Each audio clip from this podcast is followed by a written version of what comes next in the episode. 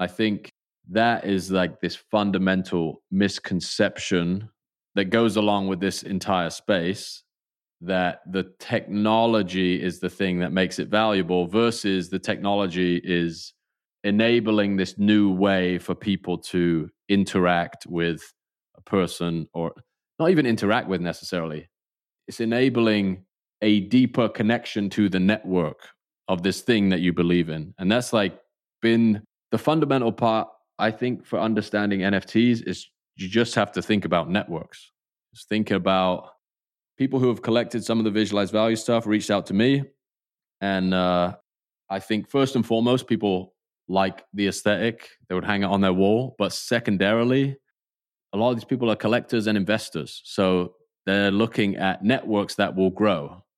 Like any business or any venture, you're betting your capital on the fact that this network will continue to expand and you bought a stake in that network very early on.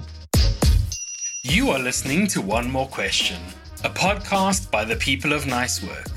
One of the things we often catch ourselves saying is, Can we ask you one more question? This podcast is all about sharing the best conversations we have had with significant builders, experts, and communicators. The people we encounter and work with as we go about helping you build brands people care about. Season 4 is based on our exploration of Web3, NFTs, and all things metaverse. We're seeing an explosion of creativity and brands popping up all over this new space.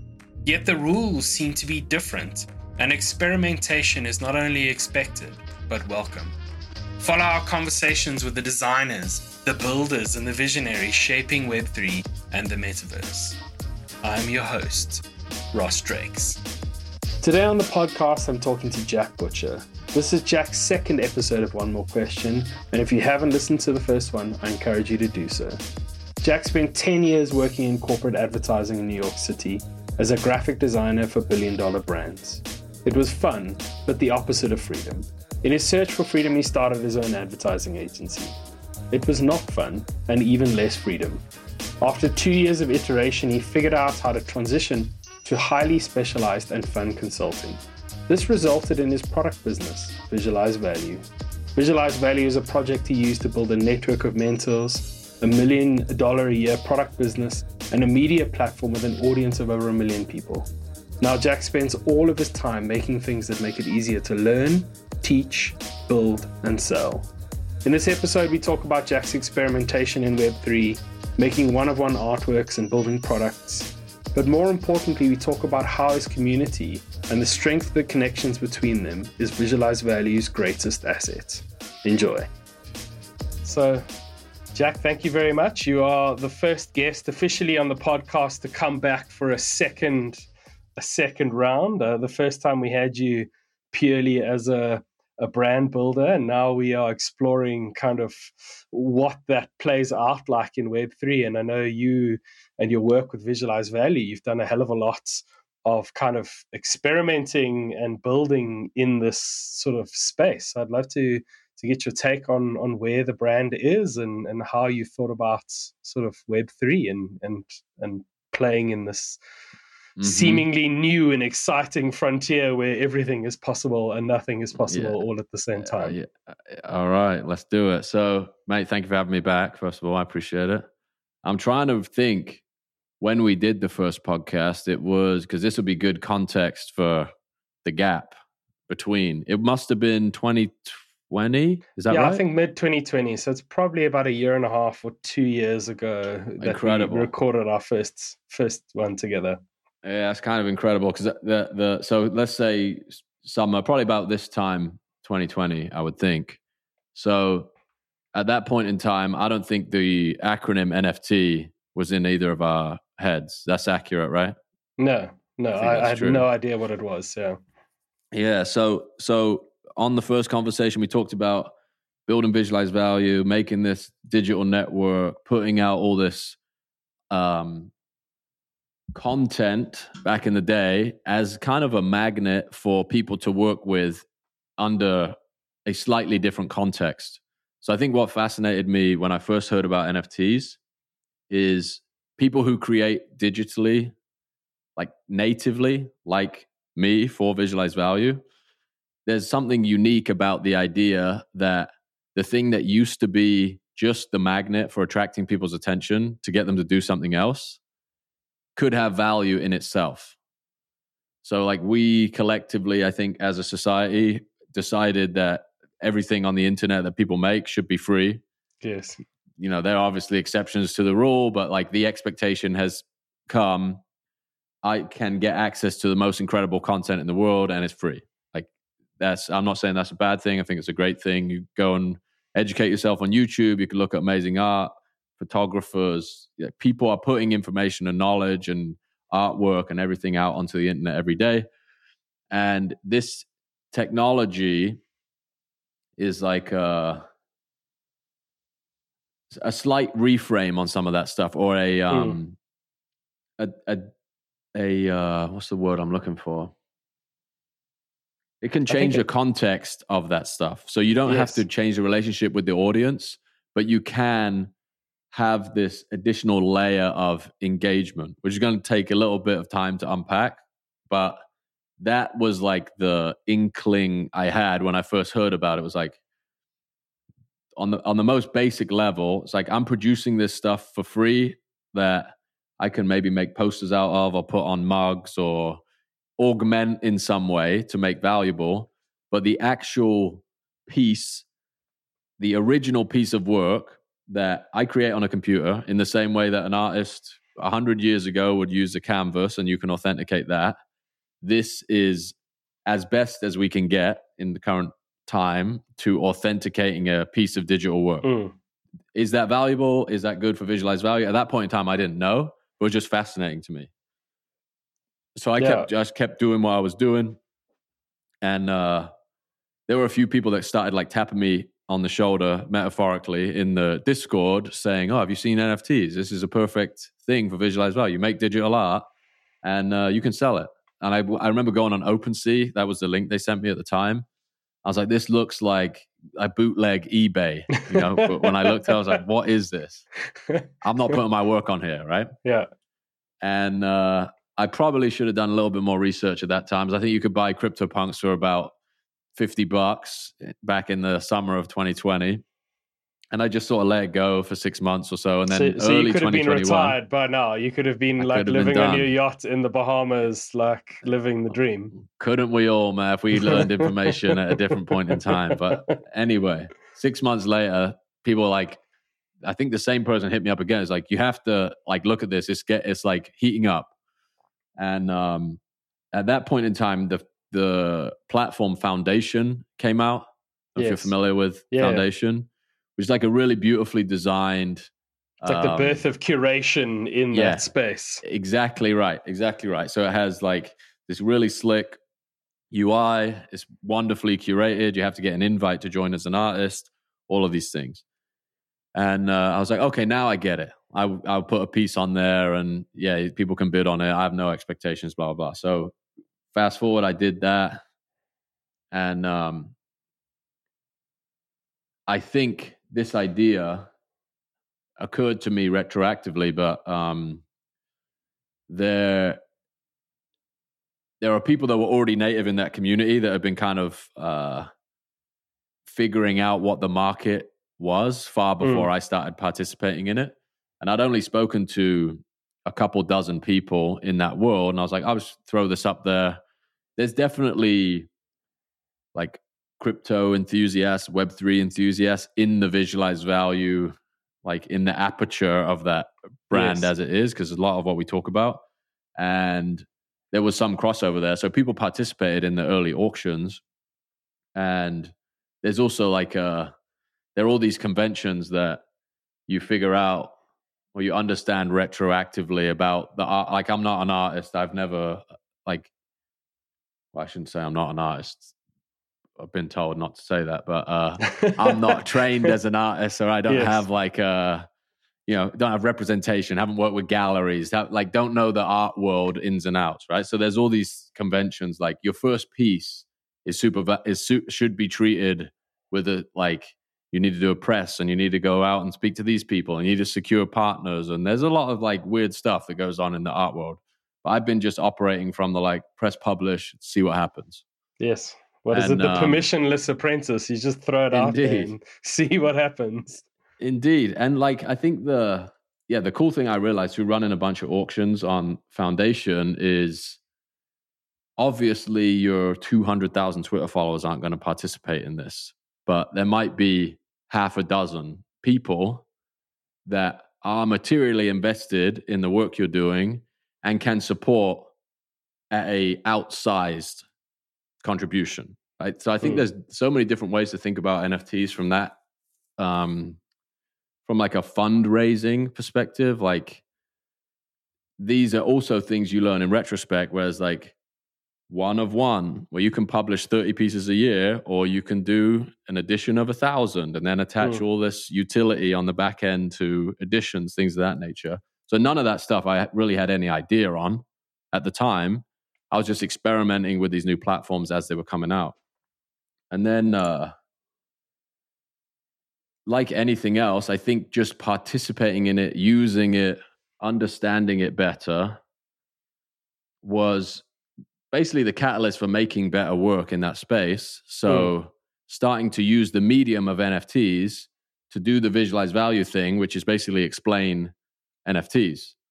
So it's like this meta commentary on the space itself, which I think then got way more attention from people in the that were more native to the space because I think people are materially invested in um, helping explain this technology to onboard more people. So like yes. there was this service to the community being done by trying to like dispel some of the myths and explain some of the concepts behind these like networked pieces of art and just start to talk about my experience of making art so I could do something else versus just making art. And I'm I'm not saying that was the direction I intended to take, you know, like give up everything else I was doing because I actually mm. love that just as much, all the other parts of the the Visualize Value brand, but it was just fascinating to me that this became like a completely different model based on the market conditions at the time. So this is like the other big part of the discussion where so March of 2021, the, the, crazy the frenzy yeah, in the frenzy, money yeah, flying like, in from every angle. Everyone looking to make millions, selling out like yeah. a like a crazy person. Yeah, and then on the pre-recording we just talked about, it's like that's when everyone thinks this is the answer to my prayers. Like this little acronym is going to completely like save my business, or because it's an NFT, it's worth a hundred times more what it was worth before. And I think. Mm that is like this fundamental misconception that goes along with this entire space that the technology is the thing that makes it valuable versus the technology is enabling this new way for people to interact with a person or not even interact with necessarily it's enabling like a deeper connection to the network of this thing mm. that you believe in and that's like been the fundamental part, I think, for understanding NFTs is you just have to think about networks. Just think about people who have collected some of the Visualize Value stuff, reached out to me. And uh, I think first and foremost, people like the aesthetic, they would hang it on their wall. But secondarily, a lot of these people are collectors and investors. So mm. they're looking at networks that will grow like any business or any venture, you're betting your capital on the fact that this network will continue to expand and you bought a stake in that network very early on. I, th- I think there's also an element of of you know you you create in a digital world and the consumption is very passive and you you as the consumer hold no kind of token of what you've done. There's no ticket mm-hmm. stub. There's no there's no conference band. There's no band like t-shirt for the band. There's no album. There's no nothing I can hold up in five years time 10 years time like oh i was in visualize value Mhm. in season one you know like Yeah, i was yeah, there yeah, when when he had five followers and i think there's definitely an an element we're seeing in people wanting to almost mark participation in what they're doing you know for example i normally buy one of everything of the people that i speak to because it's almost like my own archive that i can create cool. Yeah, yeah. of the people that I've gone. And beforehand, I mean, I've got Bruce Mau's book sitting at the back there. Like people I speak to, I, I purchase their objects. Uh, you know, now there's a sort of digital digital engagement component to that, which I think is a very like natural human thing. It's the fridge magnet, the bumper sticker. It's the same kind of behavior, but just in a digital sort of you know environment. Yeah, you're right. You're right. I think that's uh that's a great observation, and it's just like so weird. Like it's so strange to do that digitally. That I think the pushback is often from people that maybe don't operate online to the same degree that the people who are in this space do. Like Mm. more than fifty percent of my life is spent on the internet. I would think. If Mm. you're taking out sleep, definitely more than fifty Yes. percent. But it's in it. This is an astronomical amount of time, and yeah, just like the the economy that evolves alongside that. Just uh, is going to be very different, and it's it's kind of fascinating how different how differently those interactions become based on the fact that you hold a uh, you know a, a token an immutable entry in a database. That's what it is. But at the same time you can apply that level of um,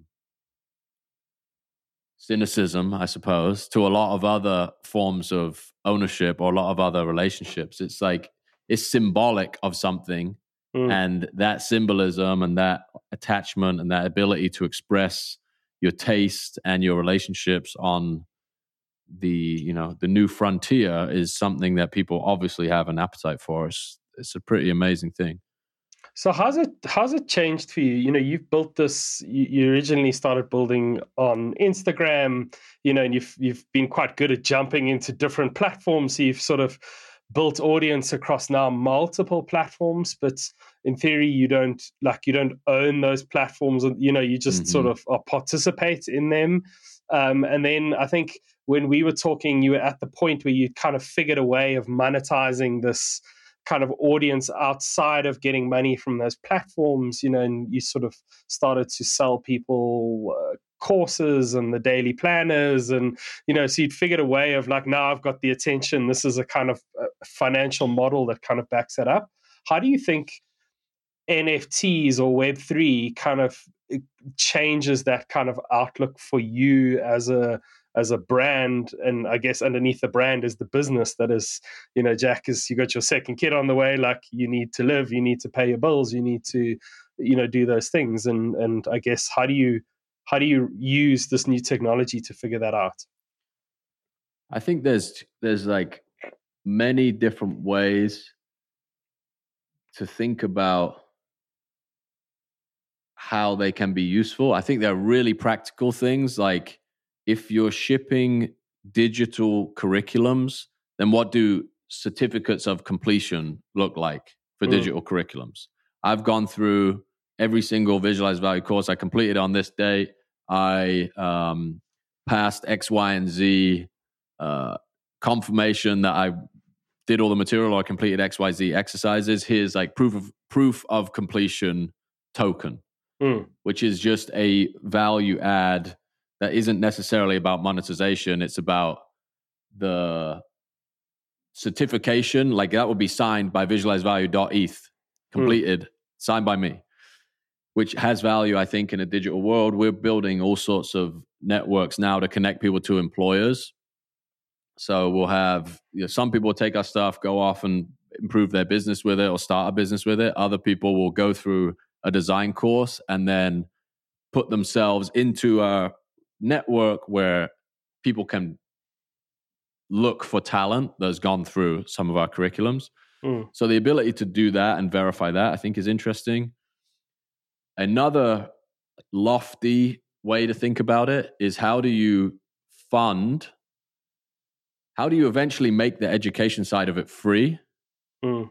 by just charging for the 0.01% of people to collect art so the Visualize Value meme spreads by giving away an enormous amount of education material and all of the development of that material the upkeep of that material is funded by people collecting art at one end or Kevin Rose even buying 100 Ethereum right visualized Or- value token.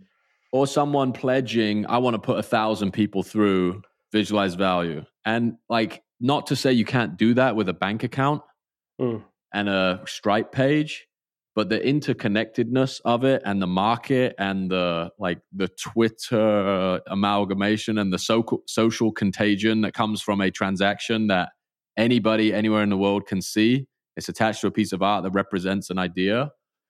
That is a really different idea and i think until you've been like wrapped up in this world you can't quite get your head around why that's very different than someone pledging you know buying a wing of a university for example. Mm.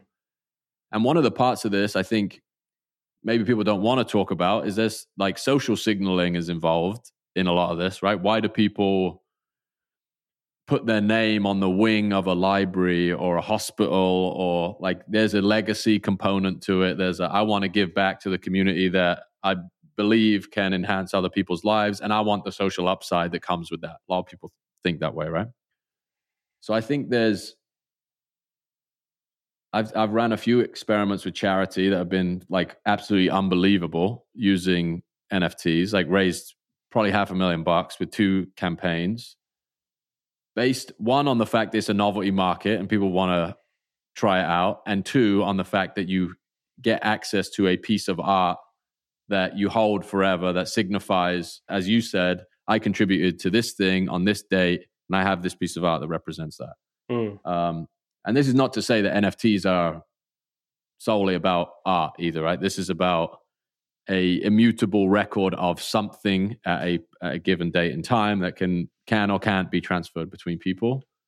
Um, yeah, so those are like two kind of opposite applications of it, and I think NFT gating the content itself. A lot of people go to that. That's like where they think about it, right? They're like, I want to make an NFT membership.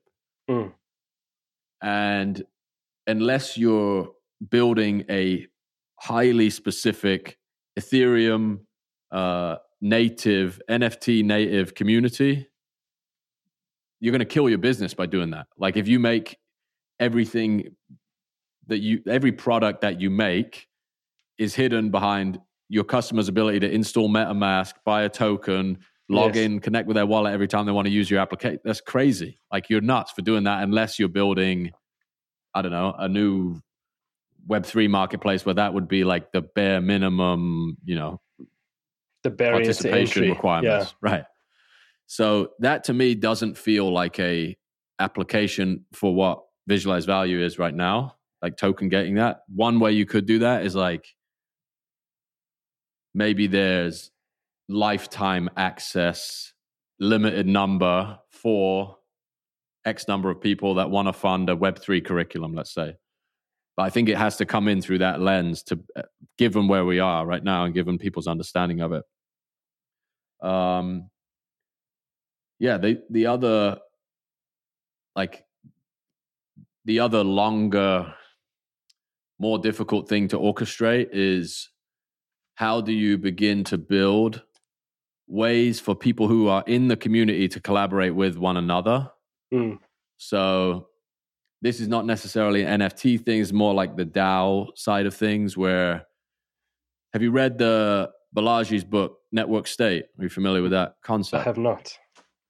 So uh, definitely worth a read. I think it's I think it's it's free as well. So anyone listening, go and grab it. Balaji Sr- Srinivasan, who's uh, the CTO of Coinbase, um, huge like been a commentator on the internet economy for a long time, but just put out a book called The Network State, which is basically about the idea that people are starting to organize states in the cloud first, and then eventually get to a point where they gather in person. So one thing I think visualize value has an interesting area to explore. I'm not saying this is something that we're definitely going to do. Is that if you have a bunch of people that have all gathered around a set of principles that have been put out over the last three years, they've all been through similar curriculums, they have complementary skill sets, you can start to build things on the internet with one another with much less friction than setting up like an LLC here, an LLC there, getting payroll to this person, paying that person. Like if you build like native Ethereum native products and you have, you know, 12 of you contribute to it and there's a treasury that gets populated every time somebody uses it and it automatically hmm. spins mm. off those contributions to everybody that built it. And people can drop in and drop out. Yet. Yeah. Yeah. That's very interesting. Yeah. And I think the thing that people get, like, again, the DAO thing is kind of fascinating where nobody goes the communication layer first. Like, the really difficult thing I think to do is to get people to, all together that have similar values, interests, complementary skill sets, and then give them a task or like they come up with a task together versus people who come product first, let's say, and then just recruit random people from around the internet, and then that quickly falls apart because they don't like working together or they aren't attached enough to the network to stick it out if things go a little sideways. So, um, so, so I, I mean, think, that's interesting. Do do you see, you know, kind of based on your experience, do you see more value in the the connection of the networks of the people that you've kind of connected together than the technology that surrounds it. Do you think that's a more important 100%. asset for your brand than than the actual technology or the monetary layer on top of it? Yeah, I think I think it's almost money the concept is kind of an abstraction for connection too. So mm. the idea that people focus on the size of the network generally versus mm the strength of the connection between the nodes in the network. Mm. And I think that is you can build a brand either way. I can like you can imagine a visual where it's like you have a top down, here's the brand at the top, and it has really strong connections to every individual person, right? Mm. That's a traditional brand with a mouthpiece that doesn't interact with anybody. It's just like we make product that you want to buy, and that's great. Versus an internet native brand where the Visualize Value discord i could not show up in there for a month.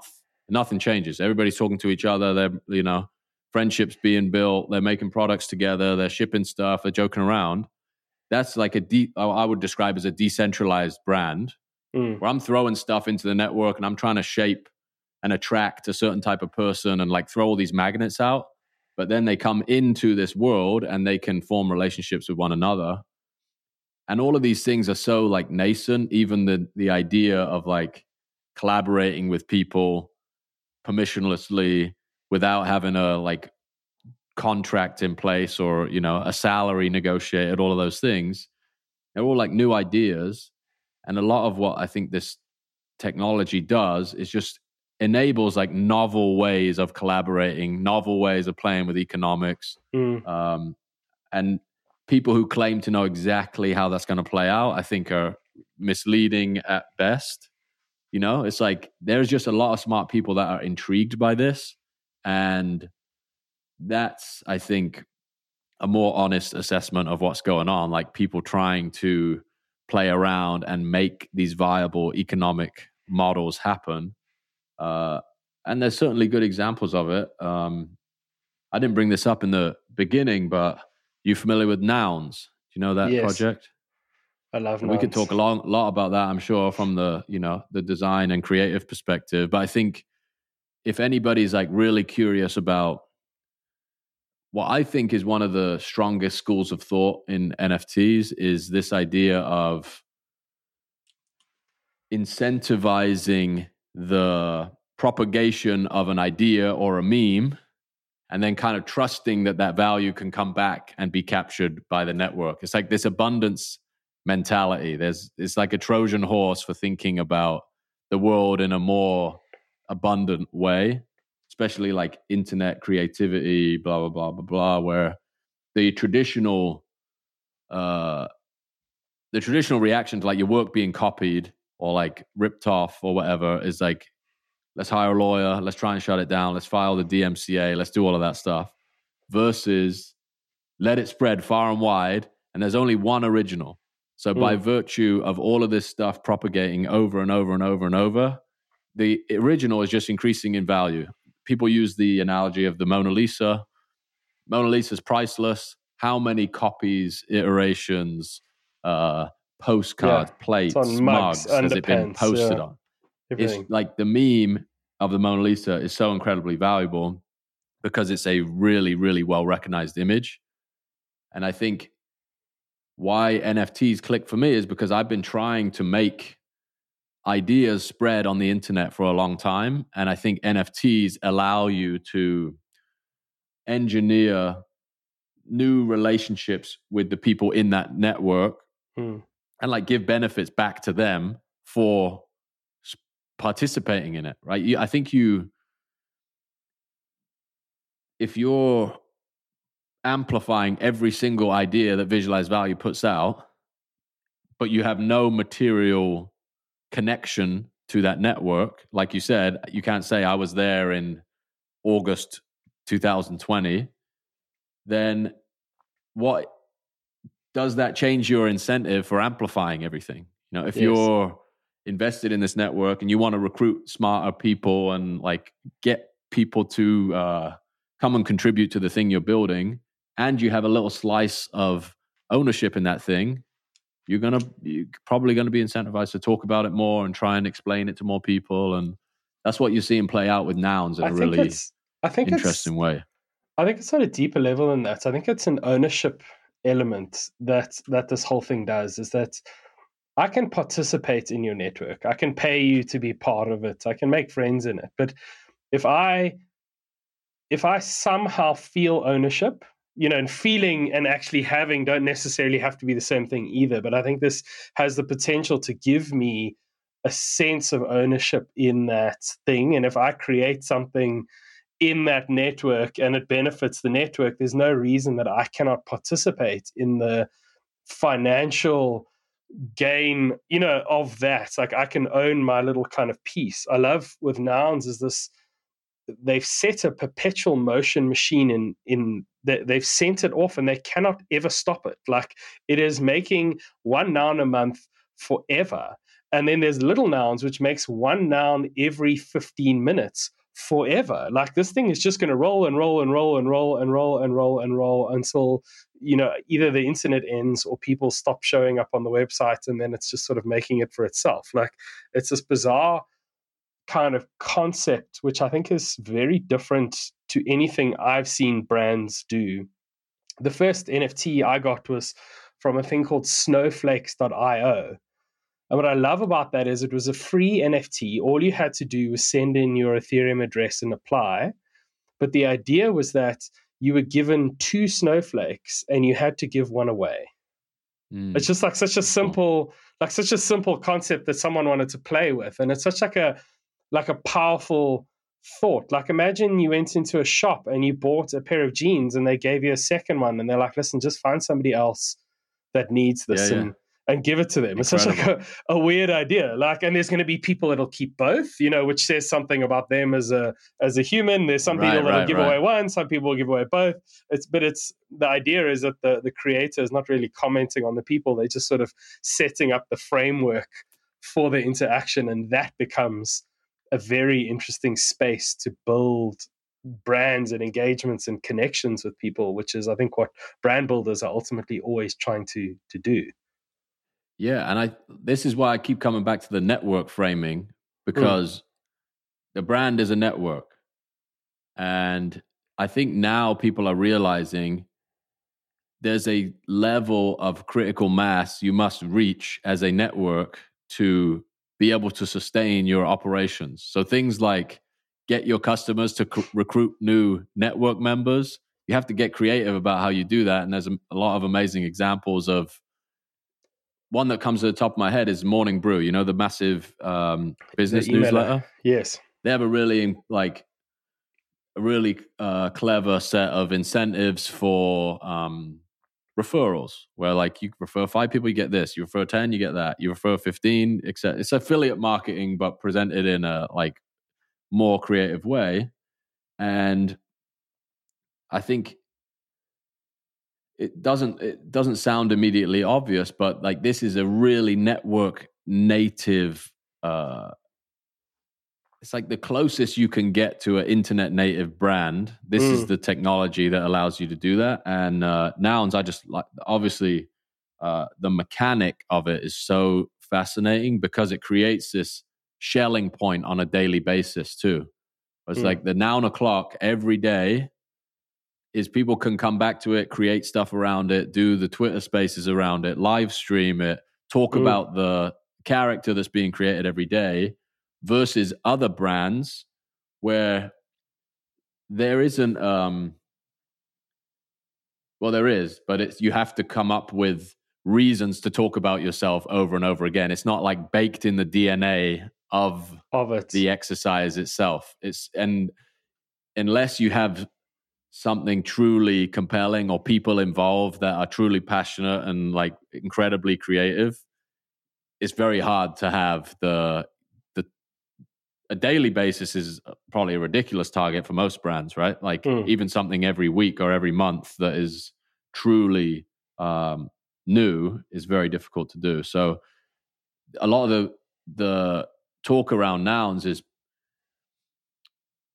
the CC0 component that we haven't covered on here, but the idea mm. is that anybody can take the IP and use it. It's completely free. Um, the idea is to just spread the meme far and wide that's one piece of it but also this auction mechanic is a really uh, is a free invention that these guys came up with that they're also encouraging you as you know company x brand x story x to fork that auction mechanic too so there's something i even thought about with Visualize Value where what if there's a Visualize Value auction every day doesn't work the same way though because if i get hit by a bus tomorrow I, am not uploading the. No one's the putting the ideas in. Yeah. Yeah. So so that's the other interesting thing about um, algorithmic art. I would say is is the idea that you can throw everything in there, and then the community makes the meaning around it over time.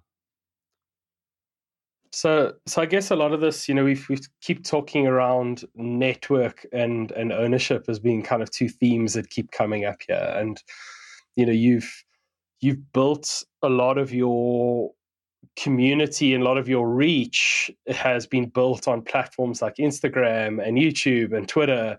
Um, and you know, I was I was watching a Peter McKinnon video, and he was talking about how the Instagram algorithm kind of just cut him, and he was where he was growing sort of you know 100 200 300 people a day every day consistently for years. He actually started going in the other direction actually started sort of losing. Like how's your experience been by by having you know you've kind of got these multiple networks. You've got a, an instagram network you've got a twitter network and then you've built your own sort of something you almost control um, i'm using the word control quite loosely there but something you have kind of a, a stake of ownership in how can you talk about that and how that sort of plays out in in Visualize Value yeah so the specific thing about the Instagram observation. Peter McKinnon's a photographer, right? My yes. Think about that, right? He's big, like yeah. massive YouTube following too. Yes. So someone, uh, I think someone who either worked at Facebook for a period of time or Instagram or somewhere. This quote, some I, I can't remember who said it, but your friends are just not that interesting. That's like the key insight behind why everybody is moving towards this algorithmic content delivery. So, you know, most people's Instagram pages are people they know in person or people they've met or, you know, friends of friends or celebrities they admire or, you know, someone you have a personal connection to in some way. The advent of TikTok, I think, has made a lot of these platforms aware of the fact that the content you pick for yourself is not the most interesting content on the platform. And their goal is to keep you on the platform as long as possible. Right? That's what their revenue is tied to. Mm. They want to put as many ads in front of you as they can. So all of these platforms now are moving towards just delivering you content from people you don't necessarily follow, but you're going to want to consume. And as everybody listening to this probably knows, like that's the most shocking, no dead space in the air, no like, you know, it's just you can tell a piece of content has been designed for an algorithm versus, mm. you know, a feed of somebody that it's you're following the chicken because nuggets of the content world. exactly right.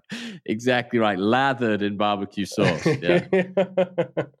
yeah. So that's uh, I think the I've I've experienced a similar thing. Like growing on Instagram, I've noticed that they're trying to keep up with TikTok, so they're pushing the Reels feature on Instagram, and they want it to be more like you just open the app and it's complete passive consumption. Like they just mm. serve you up wherever they want to serve you and keep you there. So I've noticed the only way that I can truly keep up with that is to produce animated full screen reel content, which is not completely native to my skill set, but it's not a massive departure. Like taking some of the pieces and adding some motion or adding like an extra degree of mm. uh, meaning to it by like, you know, there's lots of different techniques you can use with motion, but um, that's been the only way to kind of keep the momentum up. And uh, yeah, t- I think I'm seeing a lot of it on Twitter as well. I feel like the Twitter algorithm has over the past. This is like two old blokes moaning. I think about culture changing, but this is what's happening. Yeah, like you know, seven ways to get a good night's sleep. Time for a thread.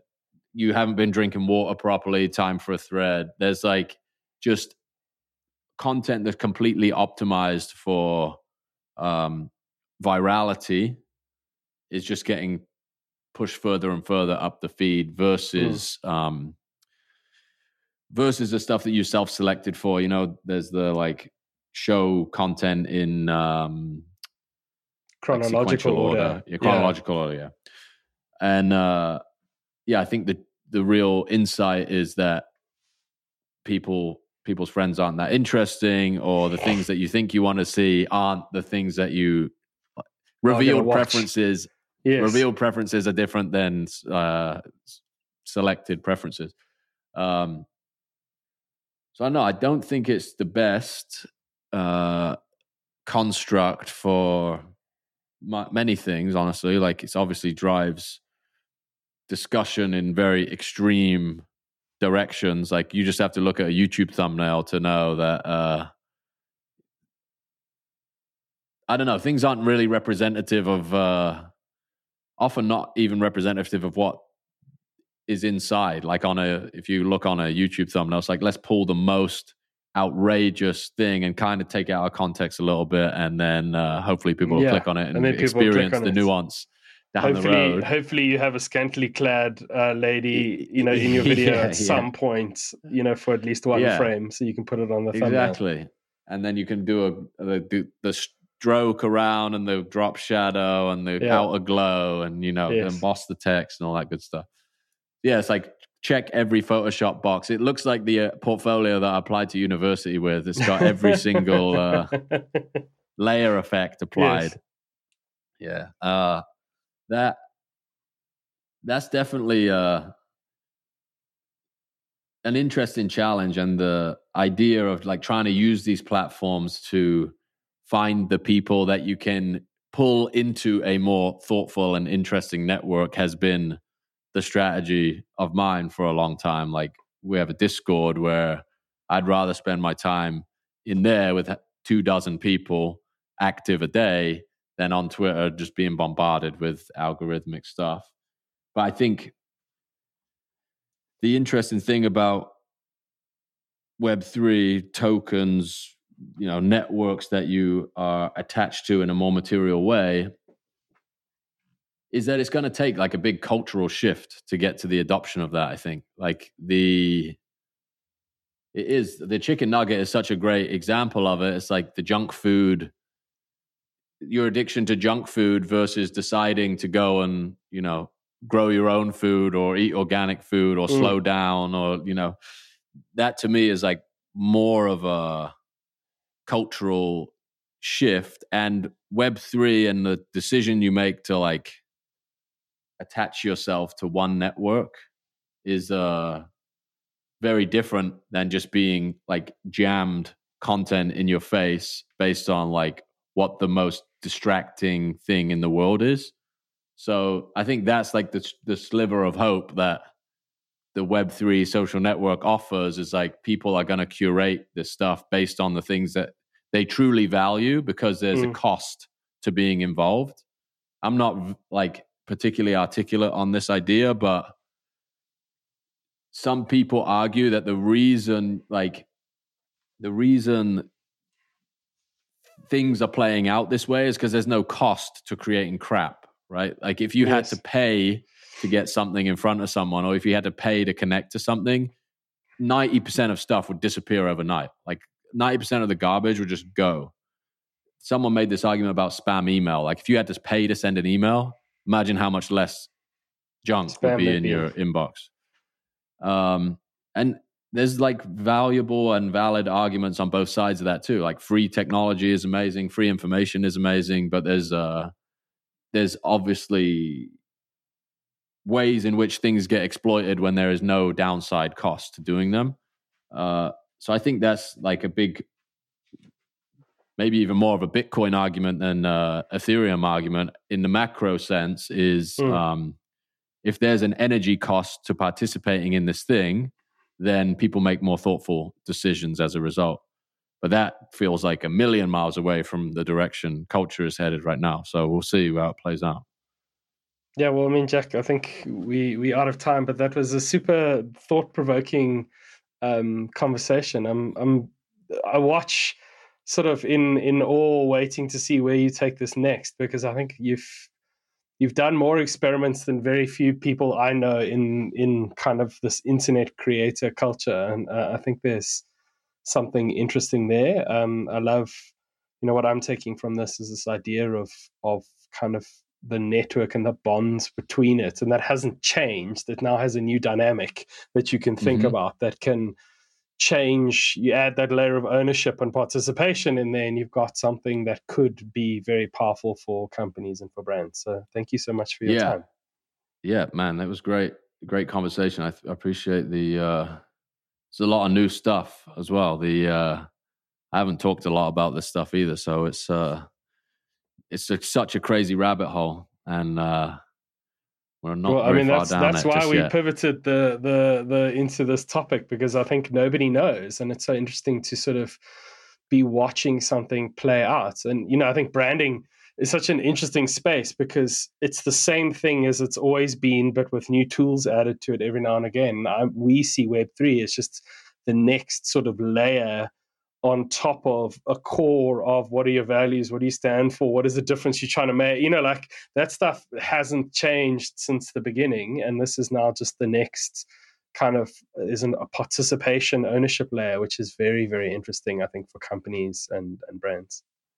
Yeah i my i guess sorry to keep uh rambling on but the last point i think in the world of brands and companies that witness these like trends come and go or these um, technologies come and go. This one to me feels like it has far more economic validation than a lot of the things that have come before. So uh, when mm. I worked in agency world, it's like Internet of Things, QR codes. Uh, there was a bunch of like things that looked like they were going to be the future, but definitely weren't and this to me feels different than that. And it feels like the attention and interest in it is orders of magnitude different for that mm. reason because there's stuff in the market that's actually happening. Right. Well jack thank you so much for your time. And we'll catch all of you in the next one. Bye bye right thank you. Bye bye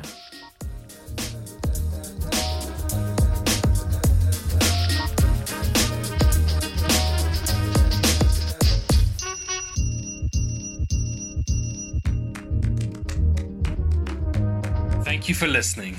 We believe sharing knowledge is an obligation. So if you know someone who's building a brand or needs some inspiration for their brand, please share this with them.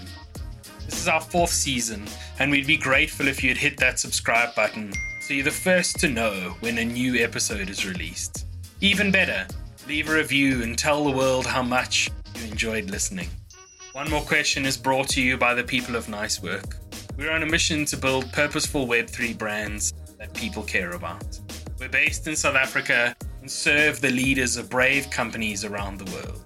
If you'd like to know more, work with us, or make a suggestion, please reach out at www.nicework.co.za.